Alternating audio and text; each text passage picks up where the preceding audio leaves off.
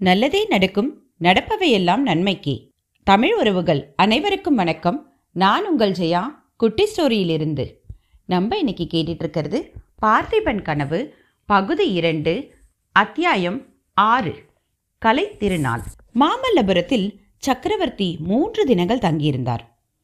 அந்த மூன்று நாட்களுமே அந்த நகரம் ஆனந்த கோலாகலத்தில் மூழ்கி கிடந்தது.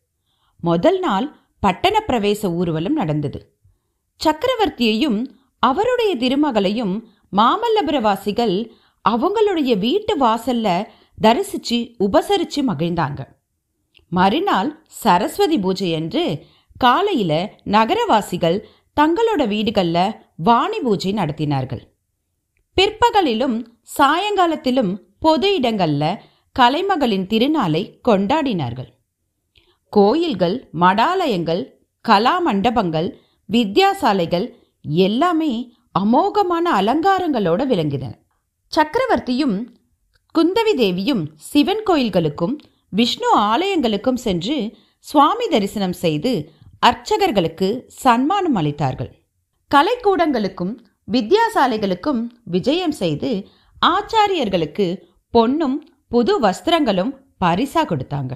அவங்க நகர்ல ஓரிடத்திலிருந்து மற்றொரு இடத்திற்கு போகும்போதெல்லாம் வீதியில் ஜனங்கள் எல்லாம் கும்பல் கும்பலா நின்று பலவித வாழ்த்தொலிகளினால தங்களுடைய குதூகலத்தை தெரிவிச்சுக்கிட்டாங்க. ஆனா மாமல்லபுர வாசிகளுடைய குதூகலத்தின் முழு அளவையும் மறுநாள் விஜயதசமி அன்னைக்கு தான் பார்க்க முடிஞ்சது. அன்னைக்கு திருவிழா நகருக்கு வெளியே நடந்தது. மாமல்லபுரத்துக்கு தெற்கே ரொம்ப தூரத்துல பரவி நின்ற சிறு குன்றுகளும் பாறைகளும் அற்புதமான தோற்றம் கொண்டு விளங்கிடுச்சு. பாறைகளின் சுவர்களிலெல்லாம் விதவிதமான வர்ண வேறுபாடுகளுடன் புராண கதைகள் சித்தரிக்கப்பட்டிருந்தது. ஒரு விசாலமான பாறையில நந்தகோகுலத்தின் பாலகோபாலன் செய்த லீலைகள் பூதனை சம்ஹாரத்திலிருந்து காளிங்க நர்த்தனம் வரையில் வெகு அழகாக சித்தரிக்கப்பட்டிருந்துச்சு. தயிர் கடைஞ்சு கொண்டிருந்த யசோதையின் கழுத்தை கட்டிக்கிட்டு வெண்ண வேண்டுன்னு கண்ணன் கெஞ்சி கொண்டிருந்த சித்திரத்தை பார்த்த வண்ணமே வாழ்நாளையே கழிச்சிடலாம் போல தோணுச்சு அங்க இருந்தவங்களுக்கு. இரு பிளவாக பிளந்திருந்த இன்னொரு பாறையில ஆகாச கங்கைய பூமிக்கு கொண்டு வர்றதற்கு பாகீரதன் கடுந்தவம் செய்த காட்சி சித்தரிக்கப்பட்டிருந்தது.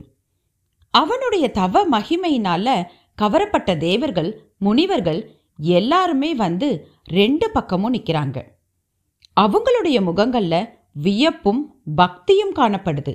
இந்த ஒப்பற்ற சித்திர காட்சியை எழுதிய ஓவியக்காரன் நகைச்சுவை நிரம்ப உள்ளவனாவும் இருந்திருக்க வேணும் போல. ஏன்னா ஒரு மூலையில கண்ணை மூடிக்கிட்டு தவம் செய்யற மாதிரி பாசாங்கு செய்த ஒரு பூனையின் உருவத்தையுமே அவன் எழுதியிருந்தான். இந்த மாதிரி எத்தனையோ அற்புத சித்திர காட்சிகள். ஒவ்வொரு பாறை முகப்பிலும் காணப்பட்டது. இந்த காட்சிகளை பார்த்து கொண்டு ஸ்திரீகளும் புருஷர்களும் சிறுவர் சிறுமியர்களும் கும்பல் கும்பலா அங்கேயும் இங்கேயும் போய்கிட்டு இருந்தாங்க. அவங்க எல்லாரும் பட்டு பட்டாடைகள் அணிஞ்சுக்கிட்டு திவ்ய ஆபரணங்களை பூண்டிக்கிட்டு இருந்தாங்க. அதாவது போட்டுக்கிட்டு இருந்தாங்க. ஸ்திரீகள் கூந்தலில் மலர் சூடி இருந்தார்கள். புருஷர்கள் கழுத்தில் பூமாலைகளை அணிந்திருந்தாங்க. எங்கே பார்த்தாலும் ஒரே கோலாகலம்தான். ஜனங்களின் குதூகலத்தை அதிகப்படுத்துறதுக்காக சித்திர காட்சிகளை தவிர இன்னும் பல சாதனங்களும் அங்கே இருந்துச்சு. அங்கங்க வாழை மரங்களாலும் தோரணங்களாலும் அலங்கரிக்கப்பட்ட சிறு சிறு பந்தல்கள் காணப்பட்டது. அந்த பந்தல்ல பார்த்தீங்கன்னா இசை விருந்துகள் நடந்துகிட்டு இருந்தது. ஒரு பந்தல்ல இருந்து வீணையின் ஒளி எழுந்தது. இன்னொரு பந்தல்ல இருந்து குழலோசை வந்துகிட்டு இருந்தது. வேறொரு பந்தல்ல வேதியர்கள் சாமகானம் செய்து கொண்டிருந்தாங்க. மற்றொரு பந்தல்ல இசைப்புலவர் அப்பர் பெருமானின் தேவார பதிகங்களை கல்லுக்கணிய பாடிக்கொண்டிருந்தார்கள் ஜனங்க அவங்க அவங்களுக்கு இஷ்டமான இடத்துல போய் நின்று சித்திர காட்சிகளையும் இசை விருந்துகளையும் அனுபவிச்சுக்கிட்டு இருந்தாங்க. அங்கங்கே அமைக்கப்பட்டிருந்த தண்ணீர் பந்தல்கள்ல கூட்டத்துக்கும் குறைவில்லை. அவல் பொறி சக்கரை பானகம் நீர்மோறு வந்தவங்களுக்கெல்லாம் உபசரிப்பு தான். இந்த மாதிரி கண்ணு கெட்டிய தூரம் வரைக்கும் ஒரே ஜனசமுத்திரமா தோன்றியதா இருந்தாலும் அந்த ஜனத்திரளுக்கு மத்தியில ஓரிடத்துல ரொம்பவும் நெருங்கிய ஜனக்கூட்டம் காணப்பட்டுச்சு. இந்த கூட்டம் ஒரே இடத்தில் நிலைச்சு நில்லாம போய்கிட்டே இருந்தது. அந்த காட்சியானது சின்ன சின்ன அலைகள் எழுந்து விழுந்து கொண்டிருக்கிற மாதிரி சமுத்திரத்தில் ஒரே ஒரு பெரிய அலை மட்டும் தொடர்ச்சியா போய்கிட்டு இருக்கிற மாதிரியும் தோற்றம் அளிச்சுது இந்த பெரிய அலைக்கு காரணமாயிருந்தவர்கள் சக்கரவர்த்தியும் அவருடைய செல்வ புதல்வியும் தான் நரசிம்மவர்மர் உயர்ந்த ஜாதி புரவி ஒன்றின் மேல் வீச்சிருந்தாரு குந்தவி தேவியோ பல்லக்கில் இருந்தாங்க. இவங்களுக்கு முன்னாலும் பின்னாலும் கூட்டத்தை விலக்கி வழி செய்யறதுக்காக சில வீரர்கள் மட்டுமே செஞ்சாங்க. அவங்களுக்கு கொஞ்சம் முன்னால சக்கரவர்த்தியின் வருகையை அறிவிக்கிறதுக்காக ஒரு பெரிய ரிஷபத்தின் மேல முரசு வச்சு அடிச்சுக்கிட்டே போனாங்க. ஜன திரளுக்கு இடையே சென்று கொண்டிருந்த இந்த ஊர்வலம் அங்கங்க நின்று நின்று போக வேண்டியதா இருந்தது. சித்திர காட்சிகளை பார்ப்பதற்காக சக்கரவர்த்தி நின்ற இடங்களிலெல்லாம் அவர் மேலும் குந்தவி தேவியின் மேலும் பூமாறி பொழிஞ்சாங்க.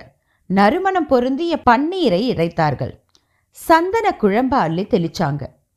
ஜெய விஜயீ பவ என்றும் தர்ம ராஜாதி ராஜர் வாழ்க திருபுவன சக்கரவர்த்தி வாழ்க நரசிம்ம பல்லவேந்திரர் வாழ்க மாமல்ல மன்னர் வாழ்க என்று கோஷித்தாங்க. சக்கரவர்த்தி ஒவ்வொரு சித்திர காட்சியும் விசேஷ சிரத்தையோட பார்வையிட்டு அங்கங்க பயபக்தியோடு நின்று கொண்டிருந்த ஓவியக்காரர்களுக்கிட்டையும் சிற்ப கலைஞர்களிடமும் தங்களோட பாராட்டுகளை தெரிவிச்சுக்கிட்டு வந்தார். இந்த மாதிரி சுத்தி பார்த்துக்கிட்டு கடைசியா ஊர்வலம் துர்கை ஆலயத்திட்ட வந்து சேர்ந்தது. இந்த துர்கை ஆலயம் மகேந்திரவர்மனின் காலத்திலே குன்றில் குடைந்து நிர்மாணிச்சது. திருப்பணி வேலை இடையில தடைப்பட்டு பூர்த்தியாகாமல் இருந்தது. அன்னைக்கு நடந்த கோலாகலமான விழா கொண்டாட்டத்துல இந்த துர்கை ஆலயம்தான் நடுநாயகமா இருந்தது. அந்த பாறை கோயிலுக்கு எதிரே ரொம்பவும் விஸ்தாரமான பந்தல் போடப்பட்டிருந்தது. அந்த பந்தலுக்கு உள்ளே இருந்து அண்ணாந்து பார்த்தா அமாவாசை அன்னைக்கு நள்ளிரவில் துல்லியமான ஆகாயத்தை பார்க்குறோமோ அப்படின்ற பிரம்மையே உண்டாகும் நமக்கு. அந்த மாதிரி பிரகாசமான நட்சத்திரங்களை போல ஜொலிச்ச எண்கோண பொட்டுக்கள் அமைந்த நீல பட்டாடையினால் மேல் விதானம் கட்டியிருந்தாங்க. பந்தலின் தூண்கள்ல விதவிதமான வர்ண பட்டாடைகளை சுற்றி இருந்தாங்க. பந்தலுக்கு மேலே வரிசையா சிங்கக்கொடிகள் மாலை கடை கடற்காற்றில் அசைஞ்சு ஆடிக்கொண்டிருந்தது. பந்தலின் விளிம்புகள்ல இளந்தென்றங் குருத்துகளினாலான தோரணங்கள் தொங்கி ஆடிக்கொண்டிருந்தன. பந்தலின் மத்தியில தேவியின் சன்னதிக்கு எதிரே சக்கரவர்த்திக்கும் அவருடைய புதல்விக்கும் இரண்டு அழகிய சிம்மாசனங்கள் அவற்றைச் சுற்றிலும் வரிசை வரிசையாக இன்னும் பல ஆசனங்கள் அமைக்கப்பட்டிருந்தன.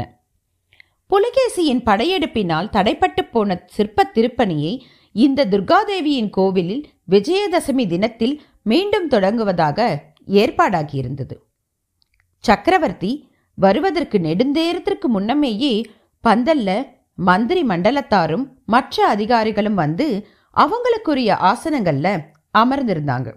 சக்கரவர்த்தியும் குந்தவி தேவியும் பந்தலுக்குள்ள வந்ததும் சபையினர் எல்லோரும் எழுந்து நின்று ஜெயகோஷங்களும் வாழ்த்தொலிகளையும் வாத்திய முழக்கங்களும் வானை அளவி எழுந்தது. இத்துடன் இந்த அத்தியாயம் நிறைவு பெறுது. அடுத்த அத்தியாயத்துல திருப்பணிகள் ஆரம்பமாகிறத பத்தி பார்ப்போம். நன்றி!